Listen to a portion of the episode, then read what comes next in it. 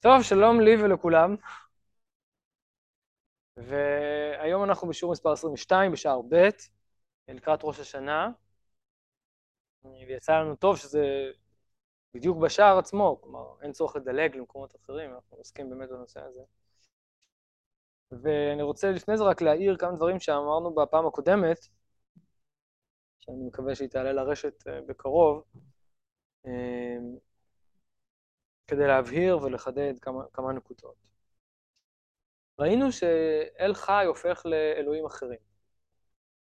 כלומר, כאשר יש זיווג בין היסוד המלכות, אז... אה, בהצלחה. אז אנחנו ב... אמרנו שהמושגים של אל חי, אה, למי שיש ספר בעמוד 43, אז הוא אומר, אל חי בקרבכם, עמוד 43-44. על זה רמז יהושע ואמר, בזאת תדעו כי אל חי בקרבכם, וכולי. הביטוי הזה הוא ביטוי מאוד מאוד מאוד חשוב, אל חי בקרבכם. אמרנו שההפריה יוצרת קשר, מהקשר נהיה סוג של התאמה ותאומות. לכן אל חי הופך לאלוהים חיים. עד כאן בסדר? יפה. בסדר גמור. עכשיו צריך להבין מה, מה הכוונה ב, ב, בקרבכם. המדרש, המדרש על הפסוק הזה, אל חי בקרבכם, מביא כמה דוגמאות לזה שהמרחב יכול להתפשט ולהתכווץ. תעזבו שנייה בצד את המחשבות המעניינות על אה, עניינים פיזיקליים ותורת היחסות, המדרש אומר שיהושע אמר לאנשים, בזאת תדעו כי אל חי בקרבכם, מזה שכל עם ישראל יכול להצטמצם ולהיכנס בין בדי הארון, כלומר בשטח אה, מינימלי של מטר, ומצד שני, שבירושלים אנשים משתחווים, ולמרות שיש צפיפות, אז המקום כביכול מתרחב ומתפשט ומכיל את כולם. אז אל חי בקרבכם אומר שגם הקרביים, דהיינו, הגבולות של המלכות, כאשר מושג החיים מופיע בתוכם, הגבולות האלה הופכים להיות גבולות מתרחבים, גבולות מתפשטים, או אם תרצו, גבולות גמישים. אל תתפסו אותי על המינוח המדויק. אז יש התפשטות וצמצום המרחב כאשר המושג החיים נכנס בתוך המלכות. כלומר, המלכות קורא לה משהו, היא לא רק נושאת בקרבה את החיים, היא הופכת בעצמה למשהו אחר קצת. במובן הזה, בפריה ורבייה, במושג של הזיווג והשפעת החיים, יש איזה מין גילוי אינסוף. כלומר, האדם רוצה שבנו יהיה כמוהו, ויהיה, זה קשור למושג הכתר. כלומר, הכל צריך התנועה לכיוון, לכיוון העתיד, או התנועה לכיוון המרחב האינסופי, תנועה כ, כתנועה בעצמה, לא תנועה מגמתית, יוצרת איזשהו גילוי כזה של גבולות מתרחבים. ובמקום העמוק ביותר של זה, זה מה שהוא כתב בעמוד 43, אה, שפתאום מתגלה שכוח ההפריה הוא של הארץ עצמה. כלומר, היא לא רק מופרעה כל הזמן מבחוץ, ודיברנו על זה קצת בזמנו כשדיברנו על מושג הענווה, אם אתם אה, זוכרים, עם ההתכתבות של הרב הנזיר והרב קוק, אז פתאום מתגלה שהארץ עצמה יש בה יכולת הפריה אינסופית. אינסופית במקום ואינסופית בזמן, אפילו נשמת, נש, נפשו של משיח, איך הוא קורא לזה? נשמתו של משיח? אה, נפשו. ואפילו נפשו של משיח, הוא אומר, היא כבר כלולה בארץ. כלומר, גם איזושהי תנועה התפתחותית עתידית, היא כבר כלולה ביסוד החיים הנבדל, המרוחק, שיכול להתנתק, שהוא מוגבל, אה, כל מה שלמדנו על מידת המלכות. כבר שם מתגלה איזשהו ממד אינסופי, וזו נקודה אה, ראשונה שאני חוזר ומדגיש. ואפשר להמשיל את זה בכל מיני המשלות, אה, אבל אני רוצה להספיק על ראש השנה, אז אני, אני אמשיך. בעמוד 44 הוא אומר, ופה אני מוסיף, עד כאן נקודה ראשונה. נקודה שנייה, בעמוד 44 הוא אומר, אה, לפי שאנחנו צריכים, ממש בתחילת העמוד, לפי שאנחנו צריכים לקשור קשר הספירות והמעלות במידת אדנות, אנו אומרים בברכה הסמוכה לפסוקי דזמרה, בוחר בשמירה זרירה מלך הלכי העולמים, הגרסה של חלק זה מלך יחיד חי העולמים, לא כל כך משנה, וכולי. כלומר, הקשירה, עוד דוגמה שהוא מביא לקשירה, או למעבר בשער, או לפתיחת הדלת, וכל הדוגמאות והמשלים שנתנו לזה בשיעורים בשער א', זה קשירה וחיבור וזיווג של פסוקי דזמרה לברכת יוצר אור. פסוקי דזמרה הוא הסביר בשער א', זו חוויית חיים שיש בה מאבק. זו חוויית חיים שיש בה מצד אחד יופי מאוד גדול, וחיים מאוד מאוד גדולים, אבל יחד עם החיים יש מאבק. רוממות אל בגרונם, חרב פיפיות באדם, כל מיני דברים כאלה, כן? יש שם הרבה הרבה בלגן.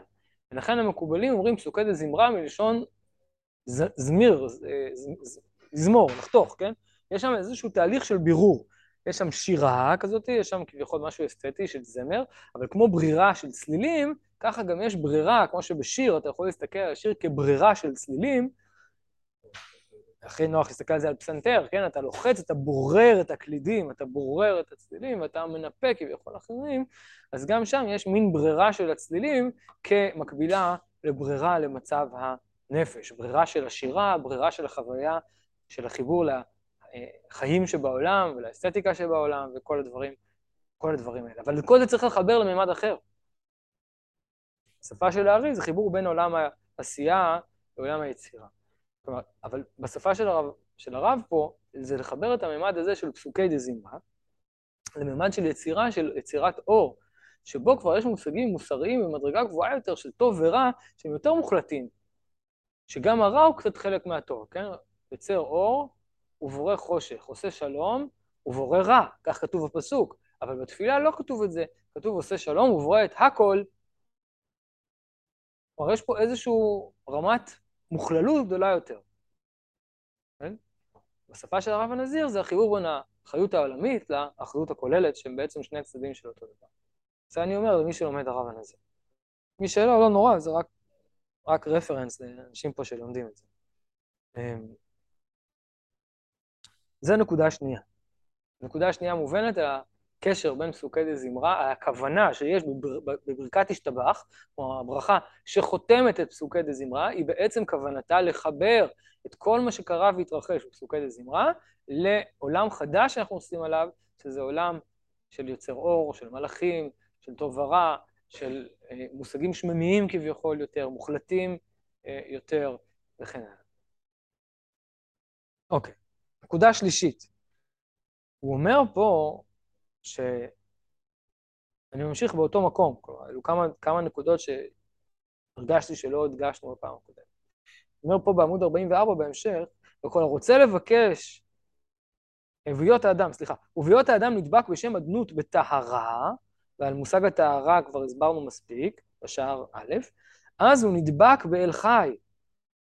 ועל זה נאמר, ואתם הדבקים באדוני אלוהיכם, חיים כולכם היום. שלושה דברים חיים, כולכם היום. אז קודם כל, אני מדגיש, דבקות בשם אדנות בטהרה ממילא מגלה, אני חוזר לאל חי בקרבכם, ממילא מגלה את מושג החיים בקרבנו. לא, זה לא איזשהו דילוג, דילוג קוונטי, כן? קוונטום ליפ כזה, פלאח, לא יודע, קפיצה כזאת בלתי ידועה אל, אל עולם אחר, אל מושג החיים. שהוא מעל העולם הזה, ולא איזשהו שפע בלתי, אמ, לא יודע מה, איך לקרוא לזה, ניסי לחלוטין, לא יודע איך, שפתאום נח על האדם והוא הופך להיות סופרמן כזה, אה, לא יאומן, כן? גם דרך אגב, בסוגריים, הנבואה היא לא כזאת, הרמב"ם כל הזמן מדגיש שהנבואה היא לא שפע ניסי בלתי קשור, בלתי קשור בעליל לאדם, שפתאום חל עליו באופן אה, בלתי מוסבר, מין כזה כמו שהנוצרים למשל אומרים, כן? זה לא ככה. זה נכון שיש בה ממד של חופש אלוהי וכן הלאה, אבל זה ממד אחד, וכל שלושת, כל שלושת הממדים מבין, מבין, מבין ארבעת הממדים, ש, שהרביעי בהם הוא אפילו לא בדיוק ממד, הם ממדים שהם תלויים באדם, ממדים שהאדם יכול לכוון את עצמו עליהם, ולכן אנחנו רואים בתנ"ך בני הנביאים, אנשים שהתאמנו בנבואה, אחרת מה צריך להתאמן?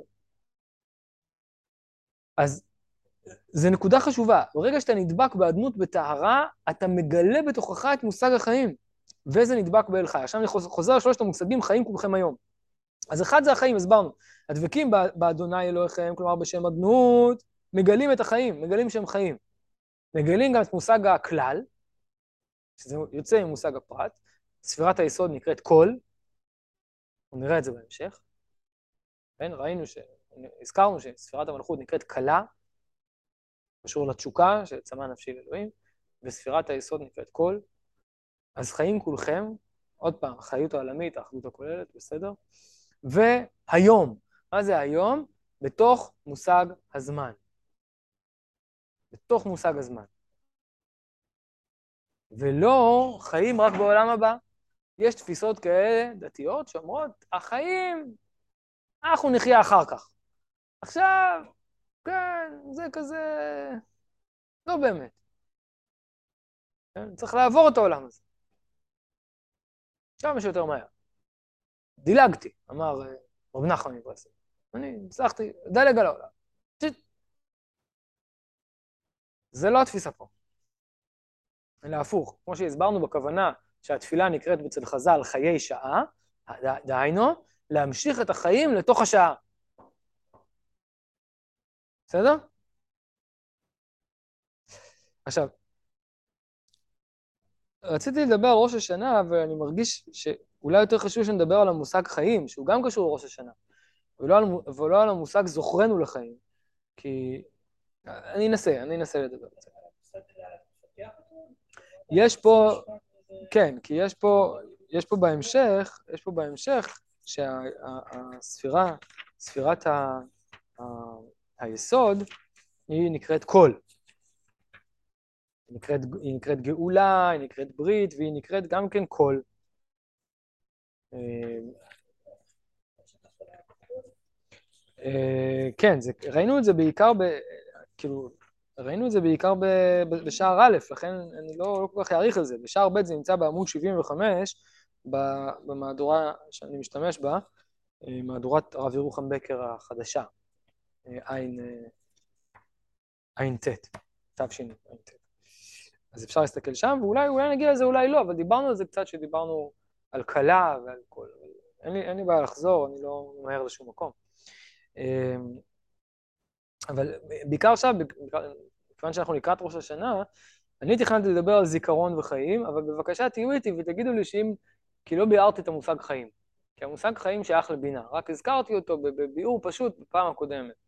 אז אם זה יהיה לא מובן, אנחנו נרחיב למושג חיים, ומקסימום נמשיך ללמוד את זה גם שבוע הבא, אחרי ראש השנה, אה, כי זה לא כל כך משנה, כי את זוכרנו לחיים אומרים בכל הסרטים התשובה, כך שגם לקראת יום כיפור אפשר את זה, למרות שליום כיפור צריך ללמוד משהו אחר פה בספר הזה, שזה יותר קשור לעולם הבינה, יום כיפור זה התעלות גדולה יותר מאשר אה, בראש השנה. אה, ראש השנה גם בכתבי הארי קשור בסוד הנסירה, כלומר ביחסים בין זון, או בשפה של הרב, היחסים בין מלכות ליסוד, בסדר? אז גם בכתבי הארי יש לזה הקבלה, ואני רוצה לדבר על, על זוכרנו לחיים. אז, אז מושג הזוכרנו לחיים זה חיבור בין מושג הזיכרון, או הזכר, למושג החיים, או המשכת החיים על ידי הזכר לתוך המלכות, עד כדי כך שהיא מגלה את החיים בתוכה, כמשהו שמצד אחד נטוע בתוכה, והיא הופכת להיות בעצמה חיה, ואז זה נקרא אלוהים חיים. כל זה אמרנו בפעם הקודמת.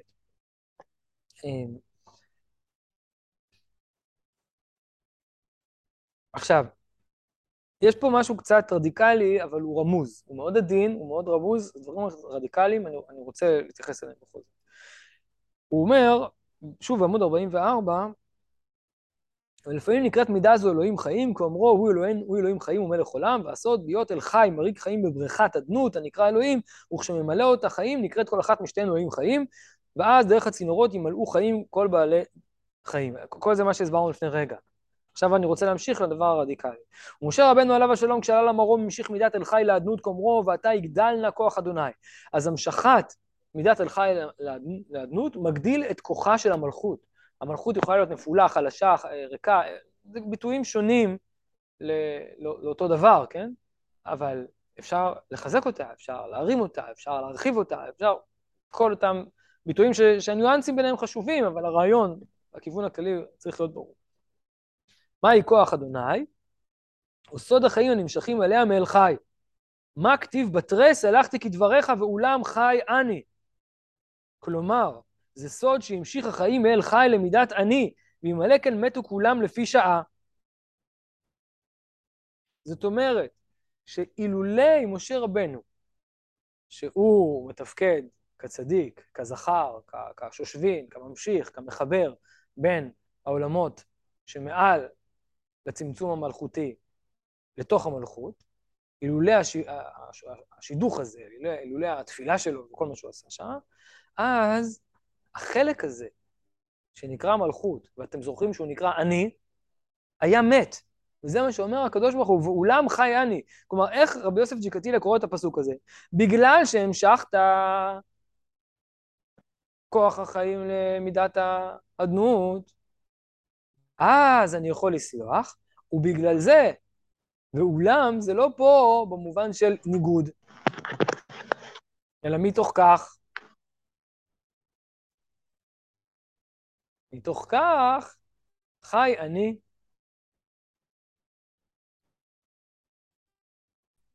אז, אז אה, עוד פעם, ואולם חי אני, חי אני, כלומר, החלק של האלוהות שנקרא המלכות, החלק של האלוהות שהוא מעורבב עם העולם, הוא יכול כביכול למות.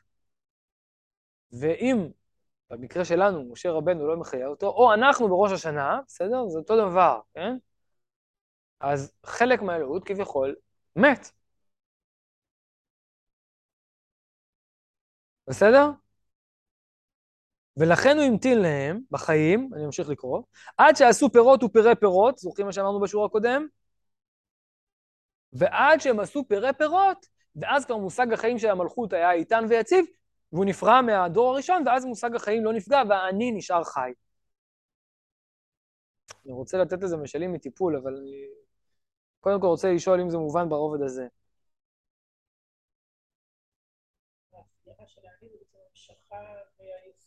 נכון. שיש של כן. גם בעצם היא חיה, להיות פוריה, עצמאית אבל לא מנותקת. נכון. לא- עצמאית, לא נכון, עצמאית אבל לא מנותקת. זה מאוד קשור לסוד הפרייה והרבייה, וזה קצת משלים שנהבים מעולם הטיפול, אבל קודם נביא את זה מעולם החיים. האריזל אומר במפורש בשאר ההקדמות, וזה ממש מבוסס על הדברים האלה פה. ולכן כל מי שלומד קבלת תארי חייב ללמוד לפני זה קבלת הראשונים. כך הדריכו רוב המקובלים, ובוודאי הרב קוק והרב הנזיר. אמ, אריזל אומר שהתשוקה של העליון, שהמפרה לצורך העניין, היא להפרות את התחתון. אבל הוא מוסיף ואומר, עד שהתחתון עצמו יוכל להפרות בעצמו. שימו לב, כלומר, התשוקה של העליון להפוך את התחתון לכמוהו. זה לא רק התשוקה, כמו שאומרים לתת וכל מיני כאלה דברים, לא. וזה סוד אלוהים חיים. הבנתם את זה? כלומר, מה? המפרה, אומר הארי בשער ההקדמות, רוצה להפרות את החלק התחתון, יכול להיות שזה נמצא בעוד מקומות חוץ משאר ההקדמות, לא... אני זוכר את זה משם. עד, שהוא, עד שהתחתון יוכל להפרות בעצמו. הוא לא רק רוצה להעניק חיים לתחתון במובן הזה שהוא לא יהיה עצמאי, שהוא לא יוכל להפרות, שהוא לא יוכל להיות אבא. האבא לא רוצה שהילדים שלו רק יהיו ילדים טובים עד 120. הוא רוצה להפוך אותם לאבא. במובן הזה, במובן מסוים, במובן מסוים, ואני, ואני פה עוד שנייה אכנס למורכבות של זה, במובן הזה הוא רוצה להפוך אותם לעצמאים, במובן מסוים הוא רוצה לנתק אותם. ולכן זה מאוד מאוד מורכב. למה? כי ברגע ש...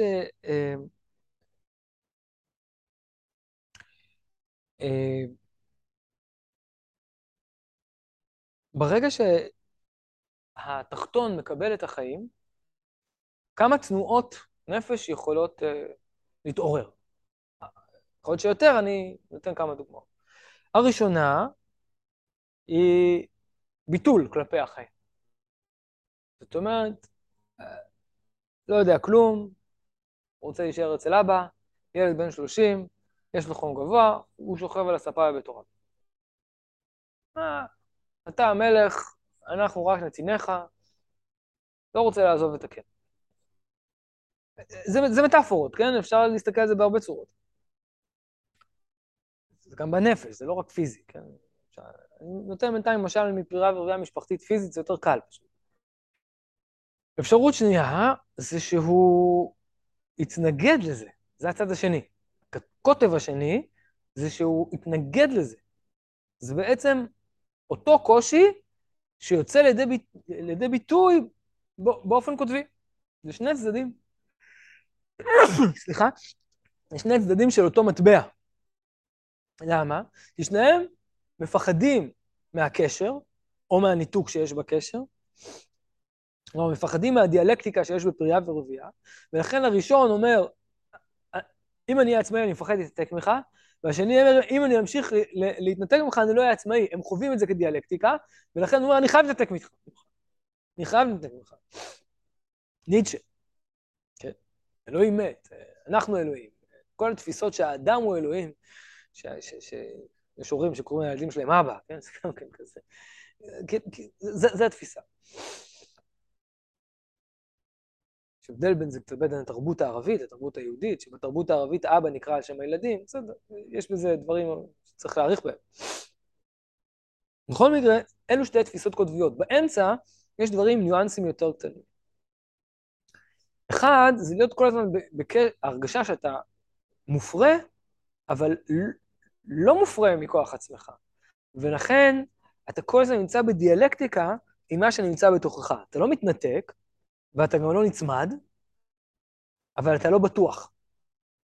זה כמו אחד ששואל, כל דבר הוא שואל את הרב. קח משל מרב ותלמיד, כן? התלמיד הראשון, הוא אומר, אני לא יודע כלום, עזוב, תשאל את הרב, תשאל את הרב. הוא לא, לא מוכן אף פעם לפסוק, לא מוכן אף פעם להיות עצמאי, לא מוכן אף פעם לחשוב, הוא רוצה להיות צמוד לרב. התלמיד השני, הוא חייב לחלוק על הרב, כל הזמן, הוא כופר בו, נגיד כזה. לכן לא סתם הנצרות הלכה למקום הזה. תלמיד באמצע, הוא, הוא שואל את הרב, הוא יודע שהוא יודע, הוא בשביל ביטחון, הוא לא בטוח. כן? הוא לא בטוח. רואים את זה למשל אצל משה רבנו בתחילת השליחות.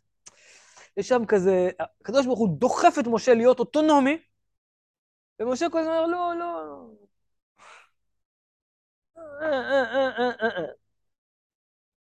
אז הקדוש ברוך הוא אומר, טוב, בסדר, אז לא.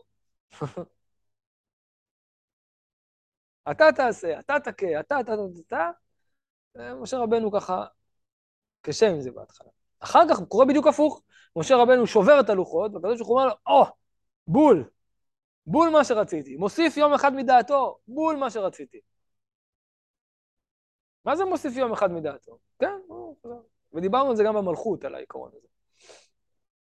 אז מצד אחד, זו הפנמה, בחלק המתוקן של זה, זו הפנמה כל כך עמוקה של הפריה ורבייה, של מידת החיים, עד כדי כך אתה יכול להפרות, אבל הביטחון שלך, שאתה מפרה ולא יוצר מוטציות, או לא יוצר עיוותים, או לא מורד שלא כהלכה, כל האפשרויות, ש... כל המטאפורות והמשלים שתרצו לתת לזה, יש לך ביטחון גדול. עד כדי כך שאתה גם בטוח בזה שהחטא הוא חלק מזה, וזה מה שהוא אומר פה. אין אדם עומד על דברי תורה, אלא אם כן נכשל בהם. זאת אומרת, אתה לא יכול לעמוד על הרגליים, מטאפורה, כן? עומד על דברי תורה, אלא אם כן נפלת. אתה לא יכול ללכת, אלא אם כן נפלת. הנפילה היא חלק חשוב מההליכה. ולכן האדם שממשיך, כמו משה רבנו פה, הוא ממשיך גם סליחה. כי אם הוא, אם הוא הופך למשהו שהוא קרוב לאלוהות, קרוב יותר לאלוהות, כלומר דומה לאלוהות ולא רק מקבל, כן, גם הסברנו שפרייה ורבייה אמיתית זה שה... מופרה יכול להפרות בעצמו, כלומר הופך להיות דומה לאבא, או זהה לאבא, בסוד אלוהים חיים, שאל חי הופך לאלוהים חיים, נכון? עד כאן אני רק חוזר על דברים שאמרתי. אז בעצם יש לו גם את האפשרות להיות חופשי לחלוטין. כמו שהקדוש ברוך הוא חופשי לחלוטין, ובורא רע, וזה בסדר, והוא בעל חסד לחלוטין, וזה בסדר, אז גם האדם, הוא נמצא במידת ביטחון כזאתי, במידת שלמות כזאתי, שהוא זכאי לסליחה. כי, לכן אנחנו אומרים, כי עמך הסליחה. כלומר, הקדוש ברוך הוא לא מעניק סליחה, כמו מלך שהוא יכול להרוג, ואז הוא כביכול חונן, הוא נותן איזשהו צו, או לא, לא יודע, משהו כזה. זה המהות, כי עמך הסליחה, כן? היכולת של האדם לטעות, וזה אתה רוצה להגיד, וזה בעצם, יש דמיון אלוקים עצמו, כי הוא בעל הבית על הכיסא, הוא כבר בעל על הדעת, על הדעת הטעות, מבחינתו זה... כי מושג, כי, כי, כי מושג הסליחה שמקושר לטעות, הוא מושג אלוהי גם כן. אפשר לתפוס את מושג הסליחה כמושג שנולד כתוצאה מזה שבני אדם הם טמבלים, או רשעים, או מה שתרצה. אז הקדוש ברוך הוא נעבך, צריך אה, לסדר פה משהו, אתה יודע. אה, ככה זה עובד. אם בני אדם היו נורמליים, כולם היו, לא היו צריכים את המושג הזה בכלל. כן? זה דומה למה שהרב קוק אומר על תשובה, כן? אז לא, מושג, כי עמך סליחה. מה זה כי עמך סליחה? עמך, זה אומר שזה חלק מהאלוהות. כלומר, יכול להיות שקדוש ברוך הוא לסלוח זה ממקום שכולל את החטא, ממקום כזה שהוא כבר לא חטא. זה לא לראות את החטא כמשהו שהוא בעייתי, ואז לסלוח לו. בסדר? אשתך יכולה לעצבן אותך, ואתה אומר, עזוב, אין לי כוח להיכנס לקונפליקטים, עדיף לי לוותר, לא יודע מה, כל מיני, כל מיני uh, מקח וממכר, כל מיני תועליות, כל מיני תועליות, ובגלל זה אתה סולח לה. אבל אתה יכול לראות שאתם אחד. ואז מושג הסליחה הוא אחרת. בסדר, המשל הוא לא בדיוק כמו הנמשל, כי אתה זה לא אלוהים, ואשתך זה לא זה, אבל בסדר, אבל...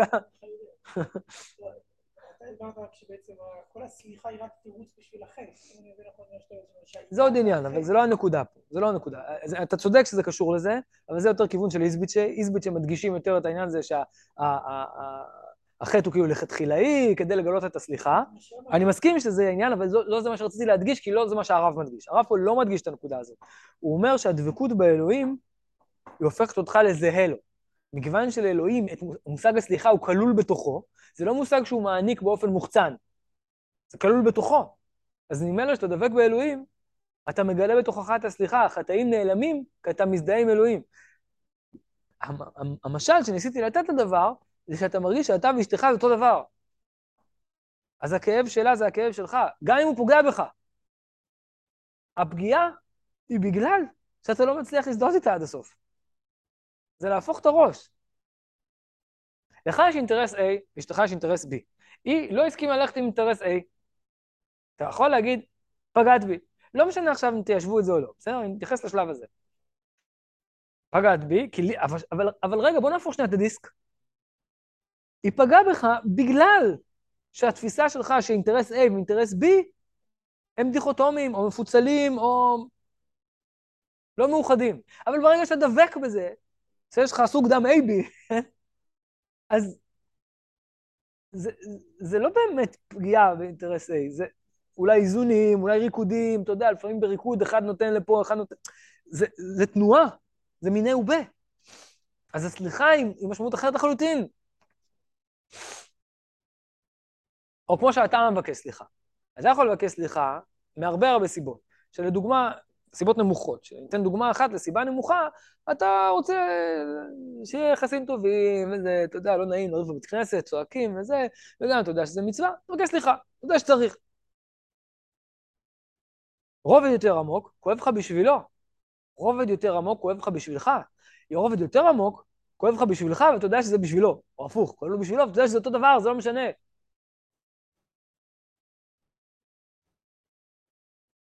זה מה שרציתי לומר.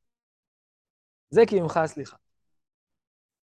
ולכן, המשכת החיים לאדנות היא מחיה את, היא, היא מחיה את חלק, חלק האלוהים הזה. כי במובן הזה, מידת האדנות, או אני, היא קשורה למושג האתה. אין אני בלי אתה, כפי שכתוב בשכחת האני עצמי, ואין אתה בלי אני.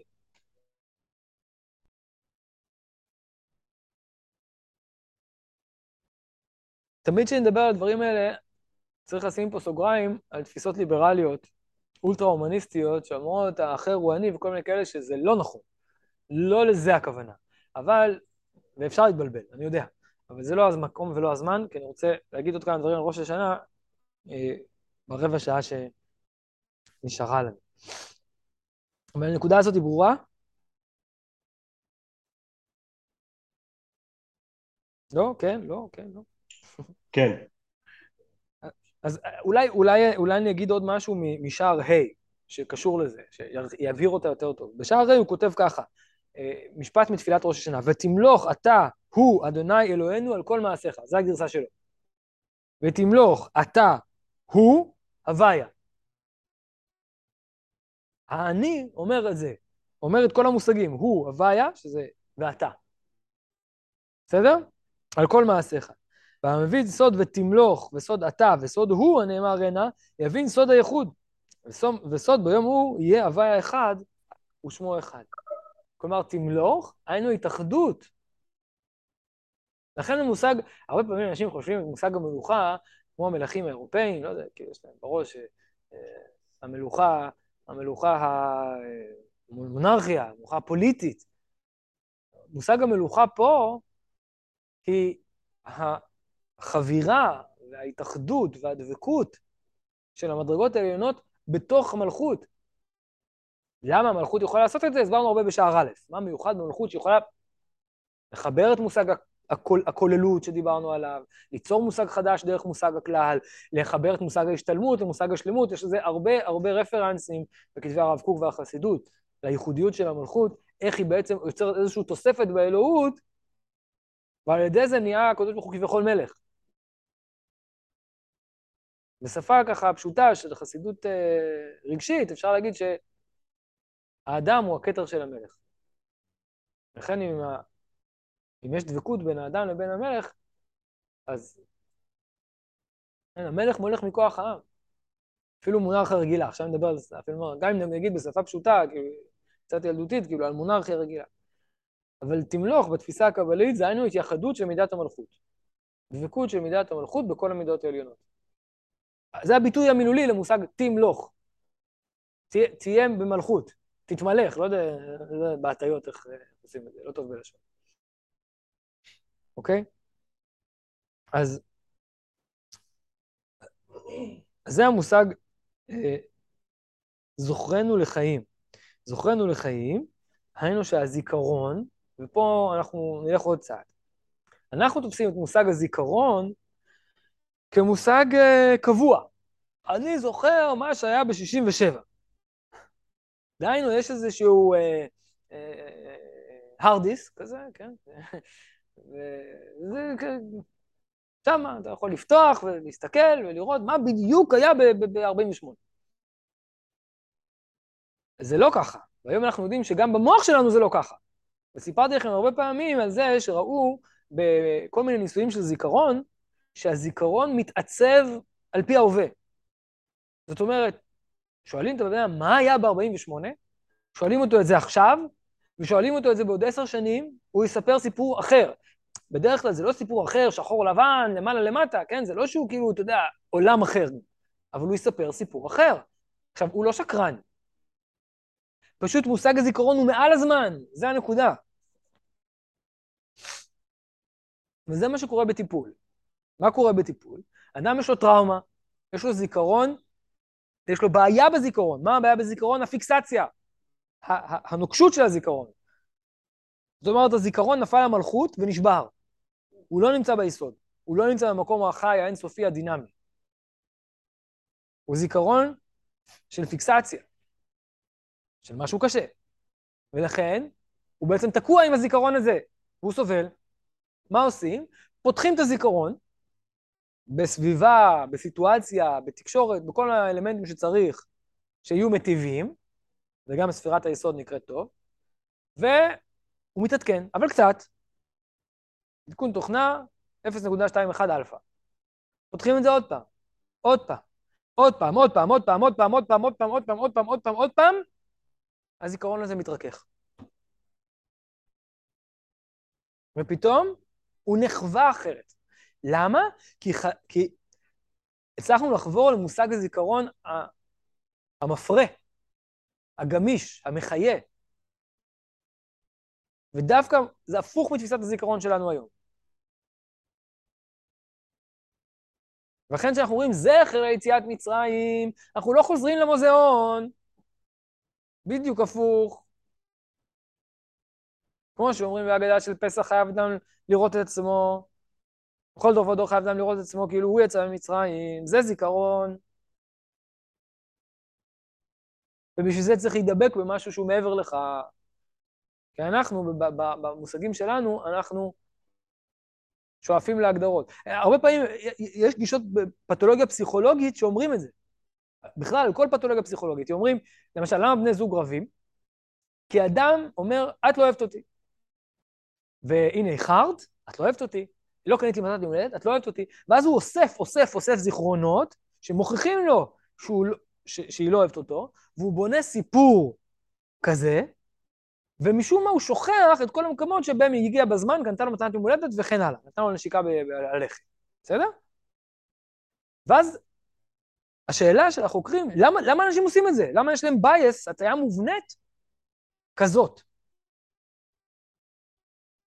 והסיבה היא שאנחנו מעדיפים לנרמל את החיים, דהיינו לספר סיפור קבוע, ש-make sense, ומסביר את הכאב שלנו, כי כאב לא מוסבר זה דבר מאוד קשה לשאת, מאשר לעשות עבודה, להיכנס למרחב החופשי, שלפעמים זה ככה, ולפעמים זה ככה, וכולי וכולי וכולי.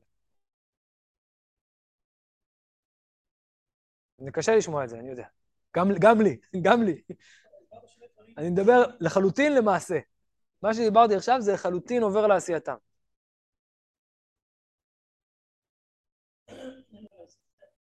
שני דברים שונים לגמרי שהסברת על זיכרון. דבר אחד שהסברת, שיש אה, איזשהו עיבוד של הזיכרון שמאפשר לו להתגמש, זה נשמע לי כאילו אתה בעצם הופך את הזיכרון לנרטיב.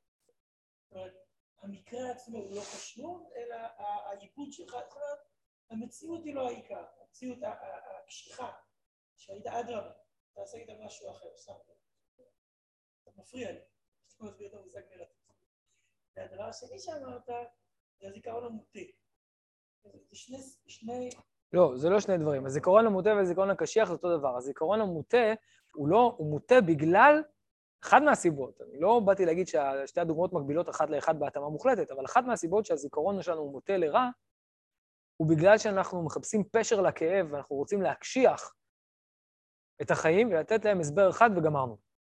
ואז אנחנו חיים בעולם מסודר, בעולם ברור. בעולם שבו it makes sense, הטובים טובים והרעים רעים. לכן אנחנו אוהבים סרטים כאלה של סופר uh, הירוס, גיבורים, הוליווד שם, הכל ברור.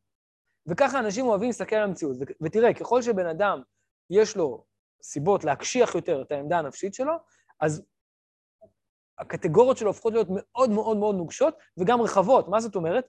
גם אה, גבולות הגזרה הופכים להיות מאוד מאוד רחוקים אחד מהשני, כן? אין, אין לו הרבה אזורי ספר. כן? השחור הוא מאוד מאוד שחור והוא שם, והלבן הוא מאוד מאוד לבן והוא שם. זה לא רק שיש שחור ולבן, הם גם כאילו רחוקים אחד מהשני. אני, כן, לחל... לא, זה לא לשקר, זה אמת, זה מה שאני בא להגיד. הזיכרון הגמיש זה האמת, ודאי, נרטיב זה אמת, פוסט-מודרנה זה אמת, רק שנופלים בה למקום אחר, אני לא בא לדבר על פוסט-מודרנה. זה מה שדיברנו על ההכרות הייחוסיות, כמה כתב הרב קוק, כבר ידענו וכולי, ולא היינו צריכים לכאן שכל ההכרות הן סובייקטיביות ייחוסיות. אנחנו לא יכולים להגיד שום דבר אמיתי על המציאות. קאנט. ולא רק קאנט, גם פיזיקה מודרנית. יכולים להגיד מה אנחנו צופים, יכולים להגיד מה אנחנו מקבלים, אנחנו יכולים להגיד מה אנחנו חווים. וזה, וזה לא הופך את זה ללא טוב, זה לא הופך את זה למסכן, וזה לא הופך את זה ללא אמת. כשנגיע למושג האמת, נבין למה. אוקיי, אז דיברנו קצת על מושג הזיכרון. מושג הזיכרון, אה, אה, הוא, הוא, הוא יופיע פה בהמשך, בעמוד 51. לפי הזיכרון הבא מן המקום הזה, כך הדין נגמר על כל בני העולם, ולפיכך נקרא יום ראש השנה, יום הזיכרון. עכשיו אתם מבינים מה זה מושג הדין בראש השנה. זה עיבוד מחדש של הנרטיב.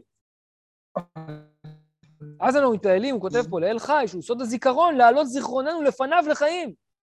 זה לא שהוא שכח, זהו סוד שאנחנו אומרים, זוכרנו לחיים. אל מלך חפץ בחיים, כותבנו בספר החיים. לא דיברתי על הכתיבה. אבל, אבל אני כן צריך להגיד משהו על הכתיבה, כי אנחנו מתעסקים ב, ב, ב, בסיפור הזה. המלכות היא הכתיבה. כן? אדם מדבר, זה חופשי, זה דינמי, זה חי. ברגע שאתם רוצים לכתוב משהו, מה קורה לכם? זה לאט, אתם חושבים, אתם מדייקים במילים, נכון? נכון? התורה שבעל פה אסור לכתוב אותה. היא צריכה להיות מופרט כל הזמן מהמקום החי. כשאדם מדבר באופן חי, אז האנרגיה של הדיבור שלו, החוויה הרגשית שלו, הדין ודברים, הנוכחות ש... נתנו לזה דוגמאות בשער א', כן? הנוכחות של מי הוא דובר, כל הדברים האלה מאוד משנים את המשמעות. אז הכל הופך להיות משהו אחר. הדוגמה של מניטו היא, שהוא אומר, הפסוק הכי חשוב בתורה זה ידבר השם אל משה אמור בני ישראל. כלומר, התורה היא שיחה אישית בין שני, שתי דמויות. כמו שאיש ואישה מדברים, אם מישהו אחר יקשיב, אולי הוא יבין את המילים, הוא לא יבין כלום באמת. יכול להיות שזה רמזים, יכול להיות שזה בדיחות, יכול להיות שזה משהו, מש... כמשל, כן?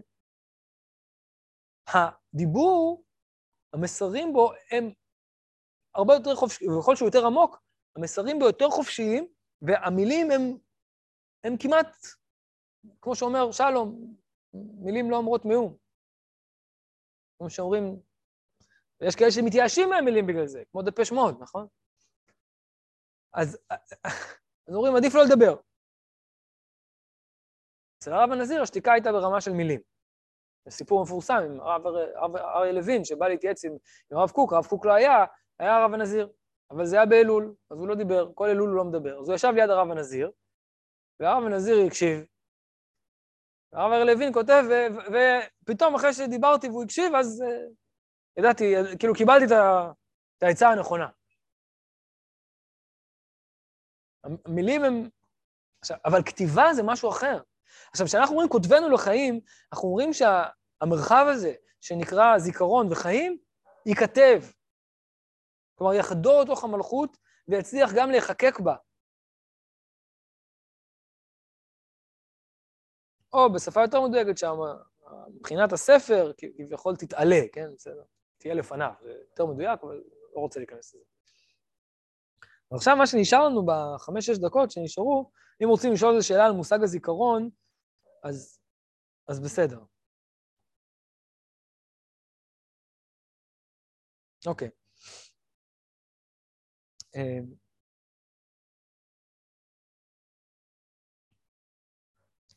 מושג החיים מתבאר בשער חטא.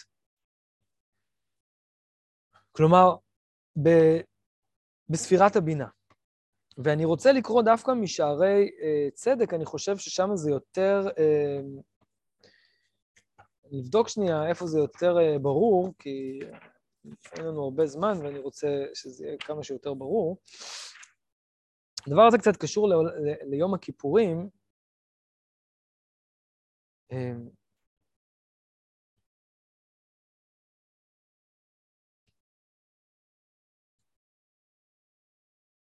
זה ארוך, מה אני אעשה? טוב, הוא מסביר פה, נעשה הקדמה לשיעור הבא ונשאיר מקום לדון בשאלות, כי יש לנו חמש דקות. הוא מסביר פה שמושג החיים הוא גדול משאלת החיים והמוות או הטוב והרע. ולכן אנחנו מתפעלים, זוכרנו לחיים, זה לא שנצליח לחיות את השנה, הוא כותב משהו חריף, זוכרנו לחיים בין שנחיה בין שנמות.